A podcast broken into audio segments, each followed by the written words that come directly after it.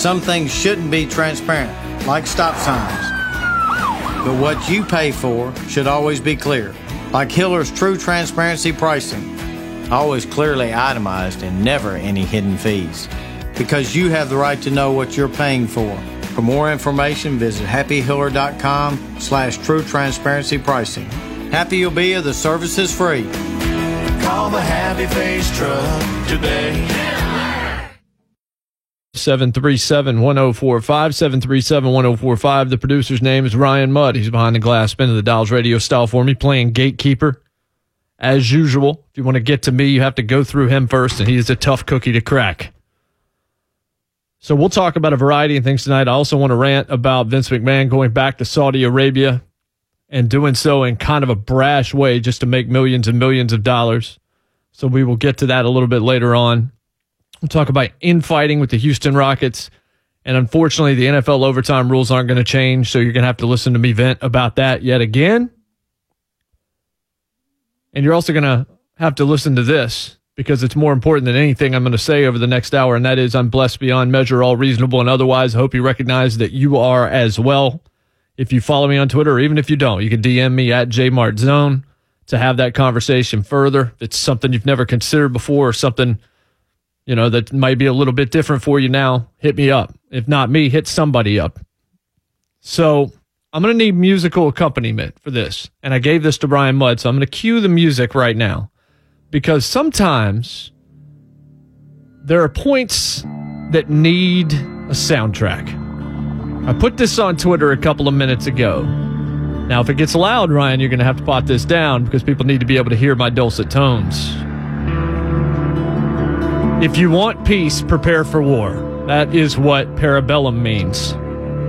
Now, this is also going to be a fortuitous and very coincidental moment for me to tell you that the latest iteration of the Big Six blog, written and published today, is the first ever Deep Six dive, which is going back in time to cover in detail something in pop culture. And so I went back to 2014 and wrote 2,000 words on the original John Wick, going into all sorts of details and spoilers. I'm going to do the same thing for chapter two. May not be tomorrow, maybe Saturday, but it will be in the next couple of days. And I'm going to rewrite the Parabellum review with a lot of spoilers after I get a chance to see it again. The first one is spoiler free, and the link is available for you at the Big Six blog. But this isn't necessarily about John Wick here. This is about tonight's Eastern Conference Finals, game number five. Because Kawhi Leonard, ladies and gentlemen, is the NBA's John Wick. I can hear you out there right now. You're in your cars, you're in the heat. This is as bad a traffic day, Ryan Mudd tells me, as we'll get all year.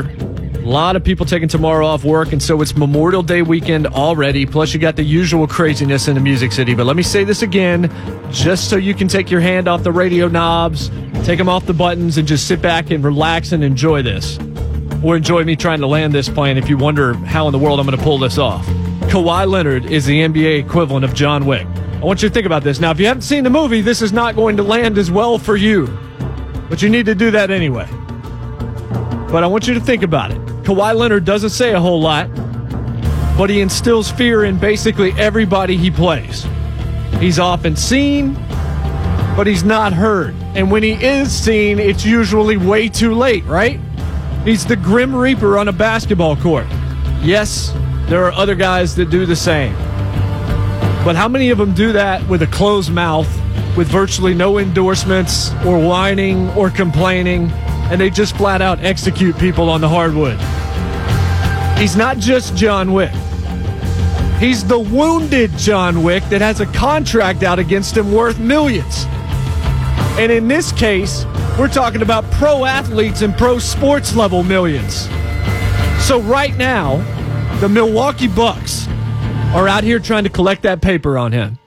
They're trying to get rich. He's hobbling around. His knee is jacked up. He may as well have been shot. He's struggling to move. You see him lumbering up and down the floor. He's got a blood pressure cuff, or that's what it looks like, on his knee. He's still out here toe tagging people. But there's another thing about John Wick, and when I rewatched it, and this is something that I put in my review at the Big Six blog, which is why you should go to 1045thezone.com slash Big Six blog and bookmark that joint. There's another piece of John Wick in the original film where he finds help from an unlikely source. It's not unlikely to him, but it's unlikely for us because who trust or who do you trust in a film like this? If you remember the initial movie back in 2014, Willem Dafoe's character Marcus was basically John's mentor and father figure, sort of a grizzled veteran that everyone looked up to in the assassin game. But he was a guy you really didn't know if you could actually trust. And he accepted Viggo's contract to kill John Wick for $3 million. But then he instead basically protected John, protected his friend, became the one guy that John could rely upon. So Marcus, in my NBA example, is this suddenly emergent Toronto Raptors bench. I'm talking about guys that in a movie like this, you're not supposed to trust anybody. And there's no honor among thieves, and these are criminals, and they're murderers and assassins and real nefarious types. But this Raptors bench, and I'm talking about the Norman Powells and the Serge Ibaka's and the Fred VanVleets, those guys, those guys who combined for 48 huge points in game four to tie this series up as they pretty much walked away from the Bucks in game four. Those guys may as well have had sniper rifles. They may as well have been Marcus shooting the pillow next to John to wake him up as he saw another assassin entering his hotel room at the Continental. Somehow, through all of this, Marcus didn't betray him. He stuck with him to the end and he saved his life and actually sacrificed his own. And that's what we just saw in Toronto for game four. And increasingly, maybe not to the same degree, but we saw it a little bit in game three. We know John Wick is lethal. We know Kawhi Leonard is lethal. He's the guy Viggo describes, and this is such a great description, as not just the boogeyman, but the guy you hire to go kill the boogeyman. He's the best all around player in the game right now. Maybe you put Durant there, but Kawhi's defense is elite on a different level. He's got range. He shoots well from the line. He's out here rebounding. He passes. He's unselfish unless he knows he has to be the guy, and then he can absolutely be the guy. There's no real weakness in his game. And as many people as have tried to take him down this year, whether it's Joel Embiid or whether it's Giannis Antetokounmpo, who may still do it, but is in the process of doing it, or even in the past, LeBron James, he's still out here, he's alive, and he's kicking. The question is this, folks, as we go into this game five tonight can Marcus show up on the road? Does Marcus travel well? And does he have aim on the road the same way he did at home? That is your question mark. Because right now, watching Kawhi Leonard, Kawhi needs stitches. He needs isopropyl alcohol. He needs hydrogen peroxide. He needs bandages in basketball parlance, he needs time to recover, and he doesn't really have it. 48 hours ago, he looked like he was ambling up the floor on every possession, just in pain.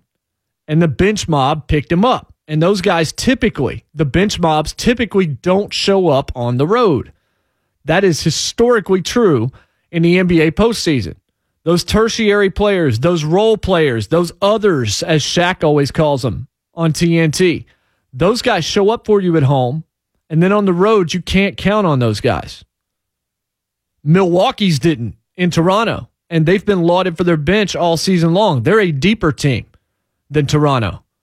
Those guys for Toronto, plus the other key starters, meaning Kyle Lowry and Pascal Siakam, they must be heard from tonight. Kawhi has already put forth about as impressive a performance as we've seen in this postseason but he's rapidly running out of ammo.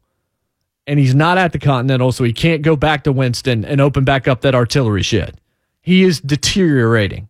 He's tired. And I mean for this season, he's not deteriorating for his career. He's just beat down this deep into the playoffs. And he cannot right now do this alone.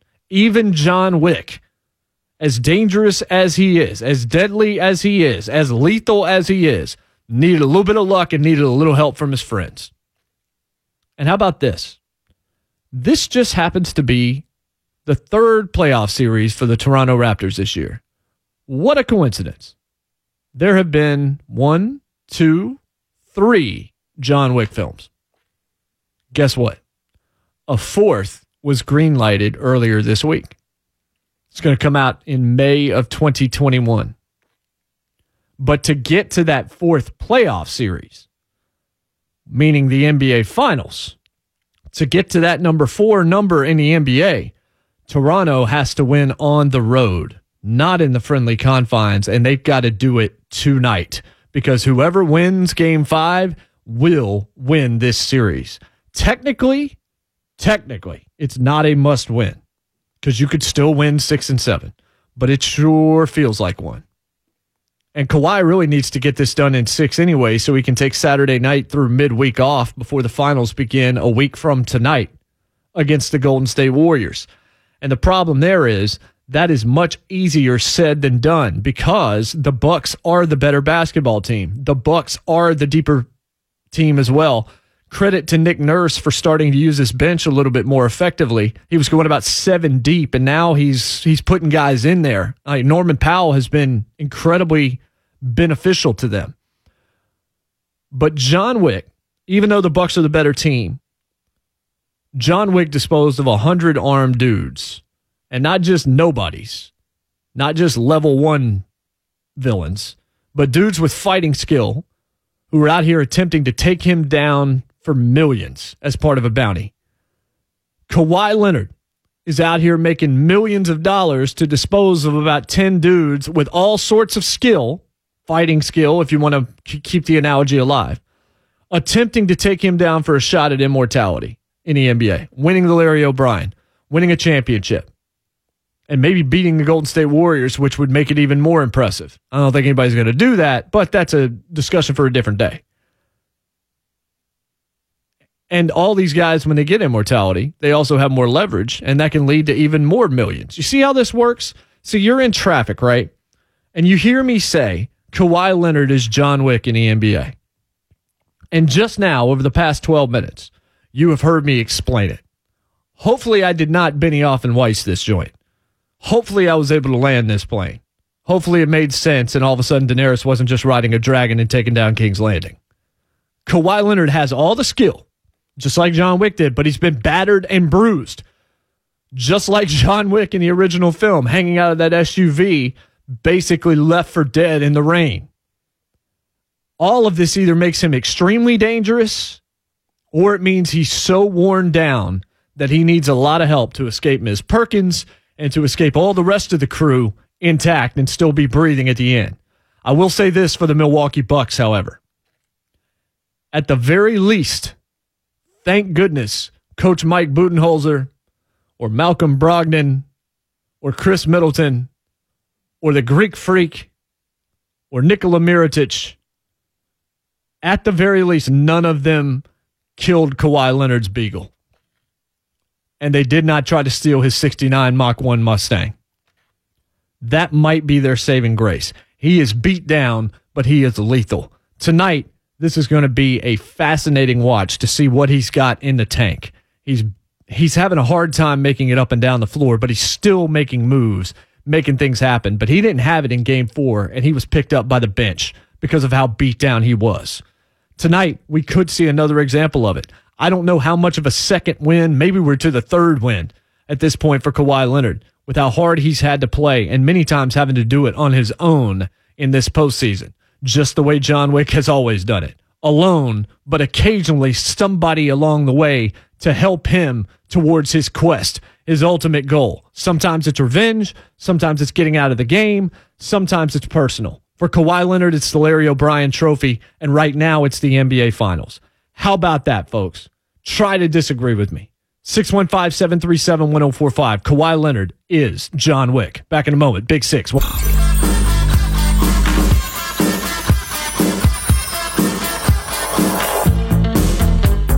I don't know that Ryan knew that he was doing this, but Der Kommissar bringing us back after the fire from the Atomic Blonde soundtrack, amongst others.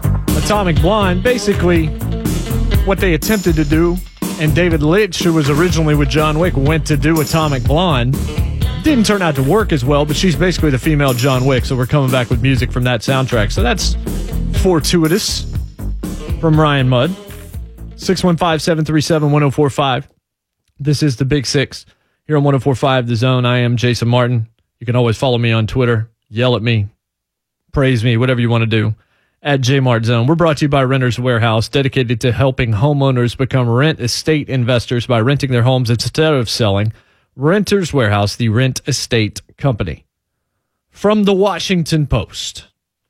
The NFL isn't making any changes this offseason to its overtime rules. A proposal by the Kansas City Chiefs to guarantee each team at least one possession in overtime was not ratified by owners during their one day meeting Wednesday at a Florida resort. The Chiefs' proposal came back up for consideration after being discussed and tabled at the annual league meeting in March in Phoenix. No vote was taken by the owners Wednesday on the proposal because of a lack of support. It was clear that the measure would not generate the 24 votes among the 32 teams necessary for ratification. The Chiefs made their proposal after losing last season's AFC Championship game on a touchdown by the New England Patriots on the opening possession of overtime. That is the lone scenario by which an overtime game can end after one possession. Chiefs officials had said they made their proposal out of a sense of fairness, not merely in reaction to the outcome of the AFC title game. Supporters of the proposal, I am one of them. I will tell you in a moment. You probably already know if you've been listening to me for any length of time. Supporters of the proposal contended that such an even handed approach to overtime has become more important than ever in this age of high powered NFL offenses, given the increased likelihood that the team that wins the coin flip to begin overtime will be able to drive to a first possession touchdown. But others are wary of extending games any further and argue that a team has no legitimate gripe if its defense fails to stop an opponent from getting an opening drive touchdown in overtime. So it's not going to happen. Atlanta Falcons president Rich McKay has said they're going to look at it again next year. And he says, quote, these are rules that typically take time, unquote. Yes, because things that are obvious and should be changed, that's going to take forever to get done. And maybe it never gets done. And I know there are people that are on the other side of the aisle from me on this issue. We can agree to disagree. I continue to believe, and I hate the fact that the Patriots were the ones that benefited from this because that makes it a lot easier to try and say, oh, it's just because of Patriots that you hate it. False. I've hated it for a lot longer than it involved New England in this case. It makes no sense to me. All the arguments against it make no sense to me.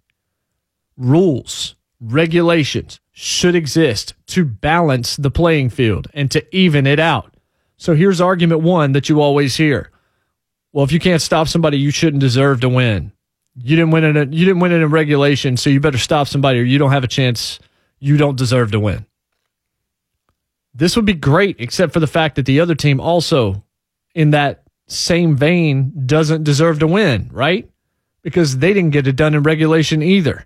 So why exactly should they benefit if it's two teams that have high-powered offenses and lackluster defenses? You can then say, yeah, well, you should be a balanced team. You should have an offense and defense to win a Super Bowl. Perhaps that's true.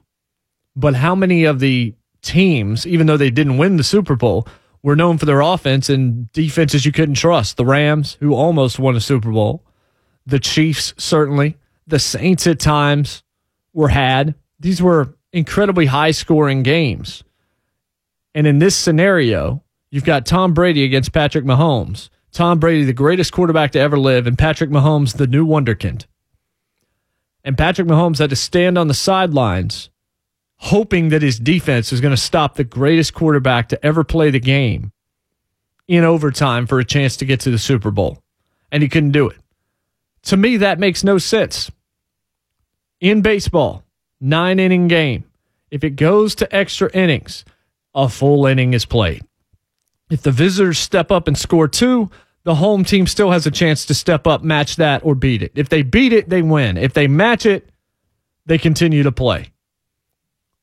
The argument that the games are going to take longer, okay, whatever. I don't think that we see very many seven overtime games in college football. It doesn't generally go that way.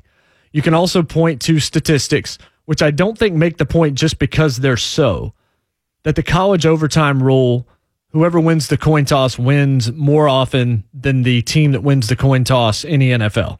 Just because these things have happened doesn't mean That's not gospel just because it's out there and because those stats are there. In general, if you have to play defense, both teams should have to play defense an equal amount of times. If you come out there and you kick a field goal, and then the team after you comes out there and scores a touchdown, that's ball game. Understood. But the idea that Kansas City's defense after four quarters had to go out there gassed and not very good anyway and stop the greatest quarterback ever while New England's defense, which was very average to say the least, did not have to go out against maybe the most high powered quarterback in the game at that point in Patrick Mahomes. They were not asked to do the same things. And so to me, the absence of this rule does not level the playing field. It gives one team an advantage. Now, if you can go stop them and go back and kick a field goal, whatever. I also think that that's not the most wonderful argument in itself.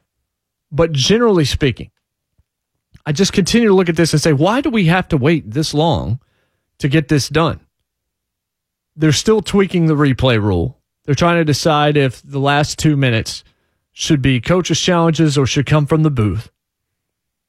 But the idea that a team has no gripe if its defense fails to stop an opponent from getting a, an opening drive touchdown in overtime. First off, the way that this was going to be proposed was both teams were guaranteed at least one possession. I don't know what that does because then it can happen again. It needs to happen until one team fails to do what the other team successfully just pulled off because neither team was able to separate itself from the other during regulation.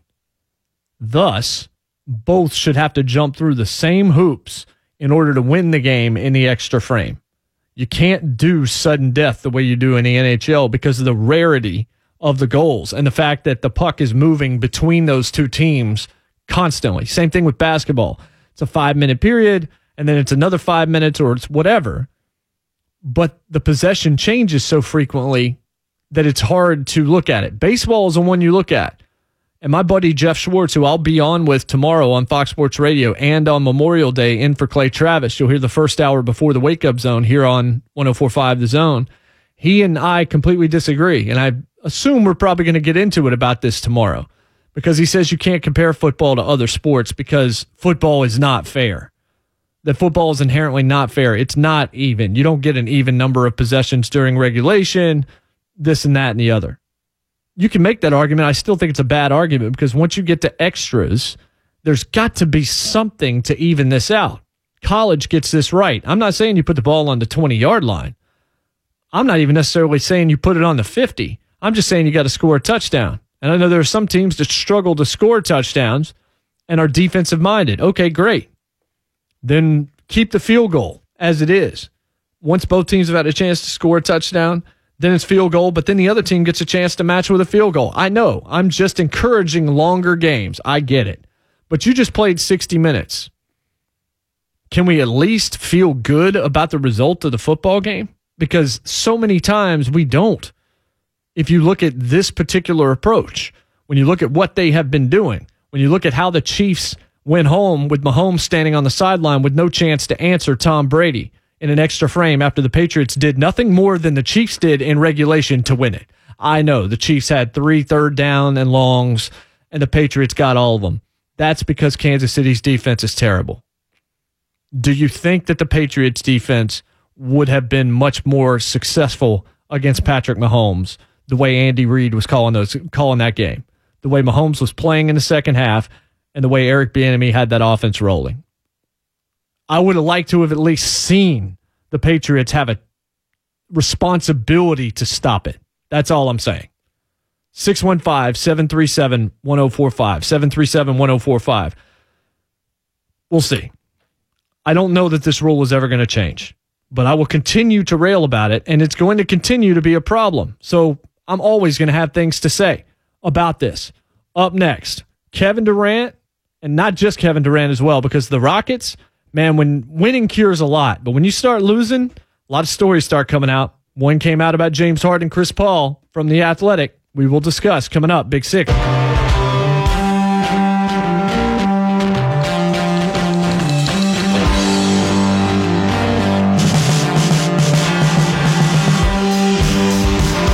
Welcome back.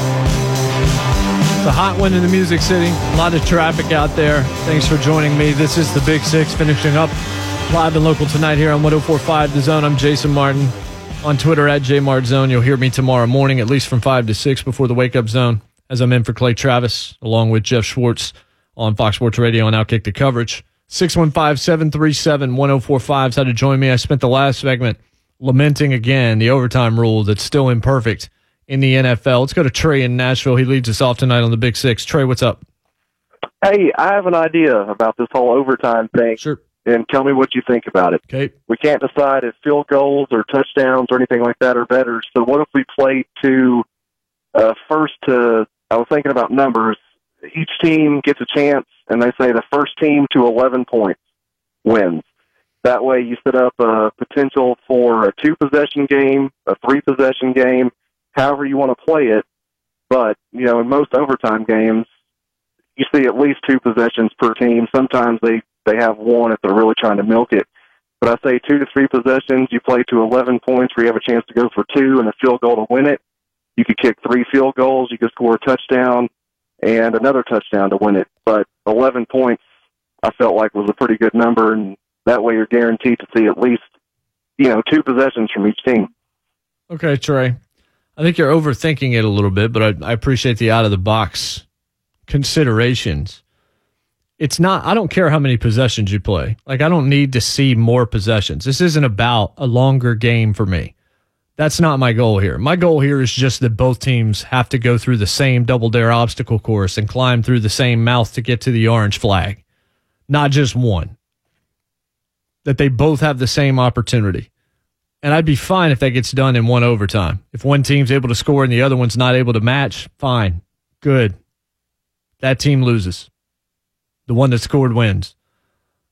You don't have to overthink it. It doesn't have to be a bunch of different rules to make it happen. All it has to be is both teams possess the football an equal amount of times in overtime until one succeeds where the other fails. Meaning one team scores a touchdown, the other one only, well, you wouldn't kick a field goal unless you kicked it first. But you have the same opportunity, like an inning in baseball. Even if the rest of the game you can't apply as much to baseball, you can apply the extra frames. You can apply the overtime rules because of the way possessions are handled in football. Now, if you turn the football over, other team kick a field goal and beat you.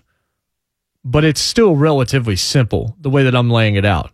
That right there, the 11 points and all, that's a little bit too convoluted. That's just, that's overthinking it a little bit. But again, I appreciate all your thoughts. 615 737 1045 or on Twitter at JMartZone. So the all NBA, all NBA teams are out. LeBron James, third team NBA. First time since 2007 when he was on the second team that he was not in the first. It is his 15th consecutive All NBA selection, which ties him with Kareem, with Timmy D, and with Kobe for the most in history. And third team's about right with the games that he missed and how bad the Lakers were. He didn't go there for basketball reasons. So, first team, he's first team talent. But this season, it just wasn't there. The first team was Giannis, James Harden, Paul George, Steph, and Nikola Jokic. Notice I didn't mention Kevin Durant, who many believe is probably the best player in basketball. Notice I did not mention Kawhi Leonard, also second team, along with Joel Embiid, Kyrie Irving, and Damian Lillard. Already discussed Kawhi. I kind of want to talk about Durant being the single most sensitive athlete in the world right now. And this whole craziness with Chris Broussard, who you'll hear a little bit later on tonight here on the zone on the odd couple with Rob Parker. And the Chris Broussard thing is just nuts because you know what? I'll do that here. As opposed to talking about Harden and Paul, maybe we'll talk about both.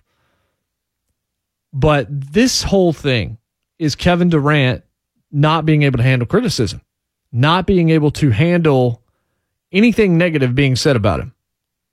He's so in his feelings, which I've talked about before on this show. And it's sad to see because he's so good. Who cares what Chris Broussard or anybody else has to say?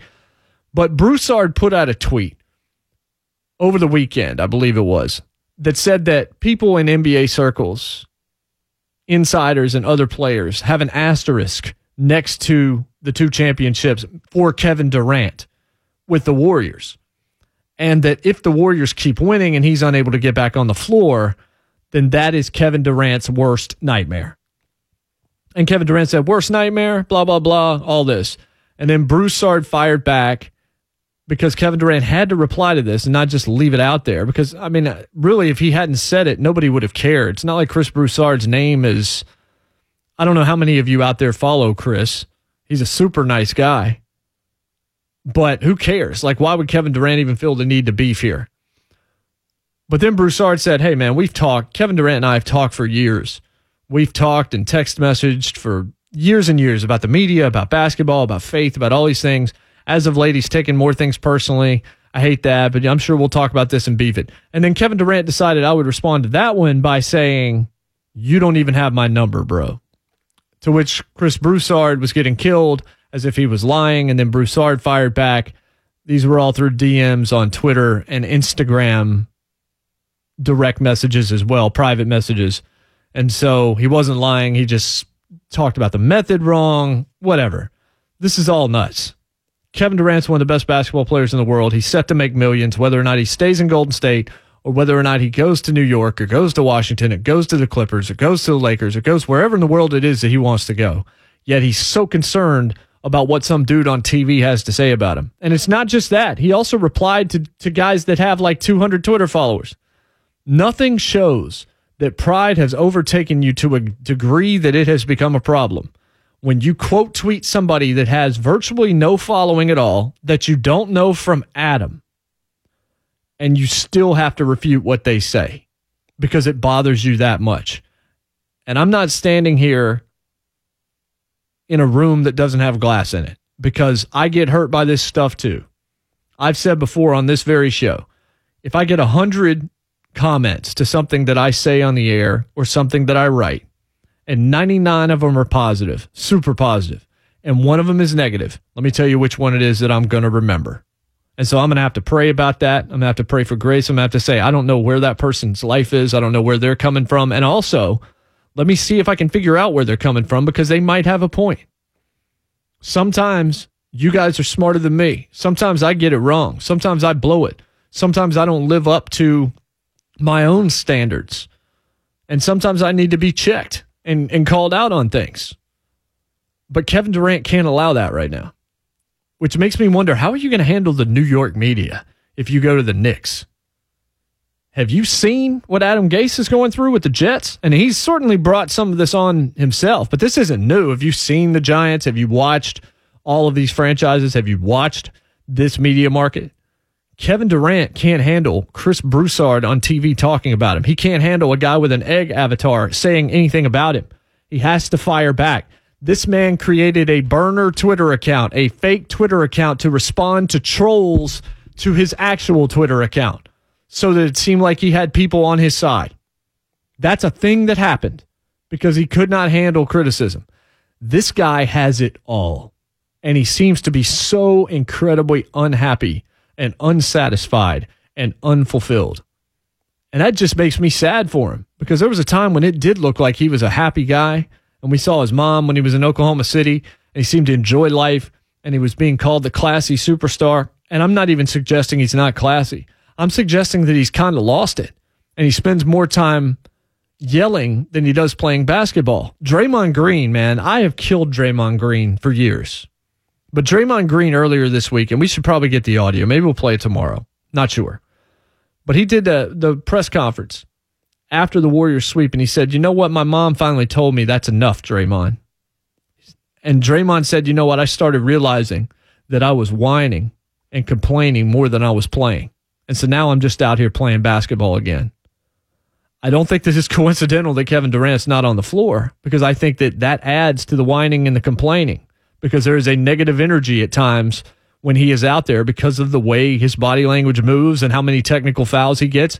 Notice Draymond didn't get a single technical foul in this whole series. Hasn't gotten one since Durant went out. Seems to enjoy basketball again. And now he's saying things that sound awfully mature and awfully leader like and also awfully, I want to get paid and I want to stay in Golden State like.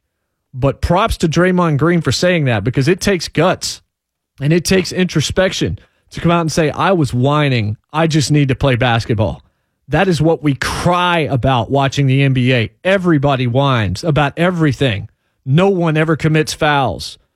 Draymond Green, didn't really complain during this series. And he just played the best playoff series of his entire career. There is something to be said in life for finding happiness, for being content in who you are, and for then just going out there and crushing it on a basketball floor. Super impressive from Draymond. Kevin, you could learn from Draymond Green. Yes, those are words I just said. Back in a moment. WWE. Still, you should be ashamed of yourselves. Big Six, 1045.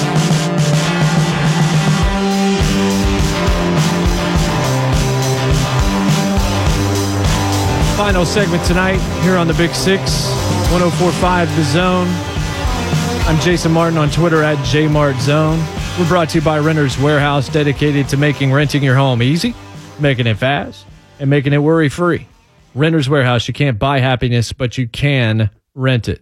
Got a cool stat that I tweeted out last night that a lot of you enjoyed that I'll give you here at the end to make you smarter. And a reminder again tomorrow morning, 5 to 6 before the wake up zone hits the airways. You'll hear me the first hour live of Outkick the coverage in for Clay Travis the next couple of days on Friday and Monday. And then Tuesday and Wednesday, I will be in on the wake up zone. And then I'm headed to Los Angeles, which is going to be crazy week to say the least. Sleep again, a luxury I cannot afford these days. So there's a show called Squared Circle Radio. I don't know if you've heard of it. We've done it for about five and a half years since 2014, January 2014. That show began with my good pals Brandon Haggerty and David Reed. Get well soon, my friend. Meaning the latter there. He's had a he's had a tough stretch. His family has, and so just throwing out blessings and prayers to my pals David and Lindsay. But the WWE, and I've talked about this in the past. They are going back to Jeddah, Saudi Arabia on June the 7th, which is going to be a Friday afternoon here when the show is actually going to air live in the afternoon. And I'm telling you what time it's going to air. I'm also going to tell you I won't be watching it, just like none of the three of us watched it last year, even though we cover it for a living, for part of our living. WWE is taking blood money again from a regime that is murdering dissidents, murdering people of certain descent, murdering journalists, and actually somehow this regime is more repressive than the one that came before. This is such a amazing thing that it continues to happen. And there are people within the company who refuse to go. John Cena actually stood in the ring. John Cena now a huge star outside of pro wrestling. His life is kind of his WWE life is gone away. He's not going to go to Dwayne Johnson levels. He's not going to be The Rock but he's kind of the closest thing to The Rock when it comes to somebody that can branch out and do some other things. And he's already been pretty good in the movies he's done. But John Cena is saying, no, I'm not going this time. He went last time and they made him stand in the ring and talk about how the new regime had, had changed so much and it was so impressive, all the things that they were doing. And now women can drive. Women still can't perform. No women will be on this show at all, despite the fact that they just made, meaning they, meaning WWE, just made a gigantic deal about the fact that their main event for the first time at WrestleMania, their biggest show of the year, was three women and making history and how important it was and how they've been leading the charge for women. Yet they're going to take blood money to go do what they have now advertised all week as a show equivalent to or greater than WrestleMania. Probably something that the Saudis made them say as part of this arrangement where women can't perform at all. So everything is hypocritical here. So Cena said no. Daniel Bryan said no because of repressive policies and their feelings against minorities. Sami Zayn is another competitor inside WWE, another performer. He has Syrian descent, so they the Saudis will not let him perform on the show. Kevin Owens, one of his best friends, who would have been in the title match on June the 7th said, I'm not going because of all of this. He made a political statement, will not take what would be a hefty payday because he wanted to take a stand here. It's not just them, there are others, but those are enough. I don't know why this story has not gotten more play, just like I'm not sure why it didn't get last time. The WWE stock has dropped over $20 since its high about five or six months ago. Saudi money is going to come in and they are paying, I can't even begin to describe to you how much money they are paying. And the main event of this card, and I heard this said by senior columnist Bruce Mitchell, who's been writing about pro wrestling for 28 years out of North Carolina. I had not even considered it from this perspective. The main event of this show taking place in the Middle East is Bill Goldberg versus The Undertaker. Why should that matter to you? It didn't matter all that much to me, except it disappointed me that Goldberg would go over and do this show because he seemed to always hold himself up to a different level from a character standpoint. But think about this this is a Jewish man performing against the embodiment of death in the Middle East in the main event of a show that WWE is taking 40 to 50 million dollars to do.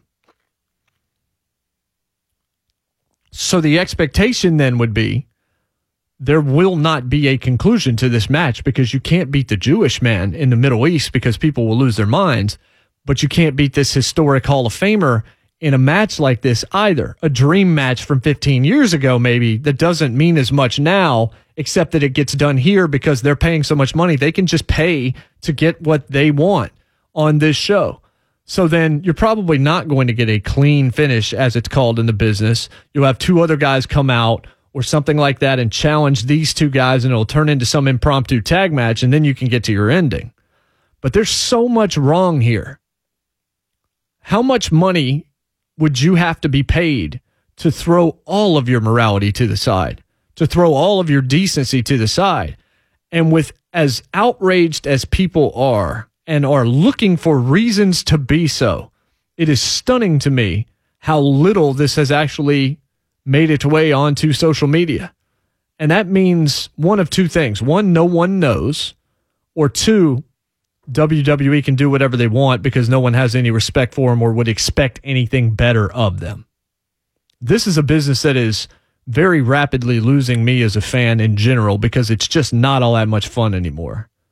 And I worked in it for almost a decade and have written about it for over two decades and have hosted this Squared Circle show now for over five years. I'm telling you, the only answer here is to cancel this arrangement, which is a long term deal. I know it's a lot of money, but your reputation should matter more than this. And this is disgusting. And advertising it as better than WrestleMania, the show that you just spent making, you know, the biggest show of your year because you're going to Saudi Arabia and they told you to say that and you've canceled other shows around it as well to accommodate what they're paying you from that government somebody needs to stand. And I'm glad some of the performers aren't going. Let's make you smarter real quick on the way out the door with something lighter. Things that make you go, hmm.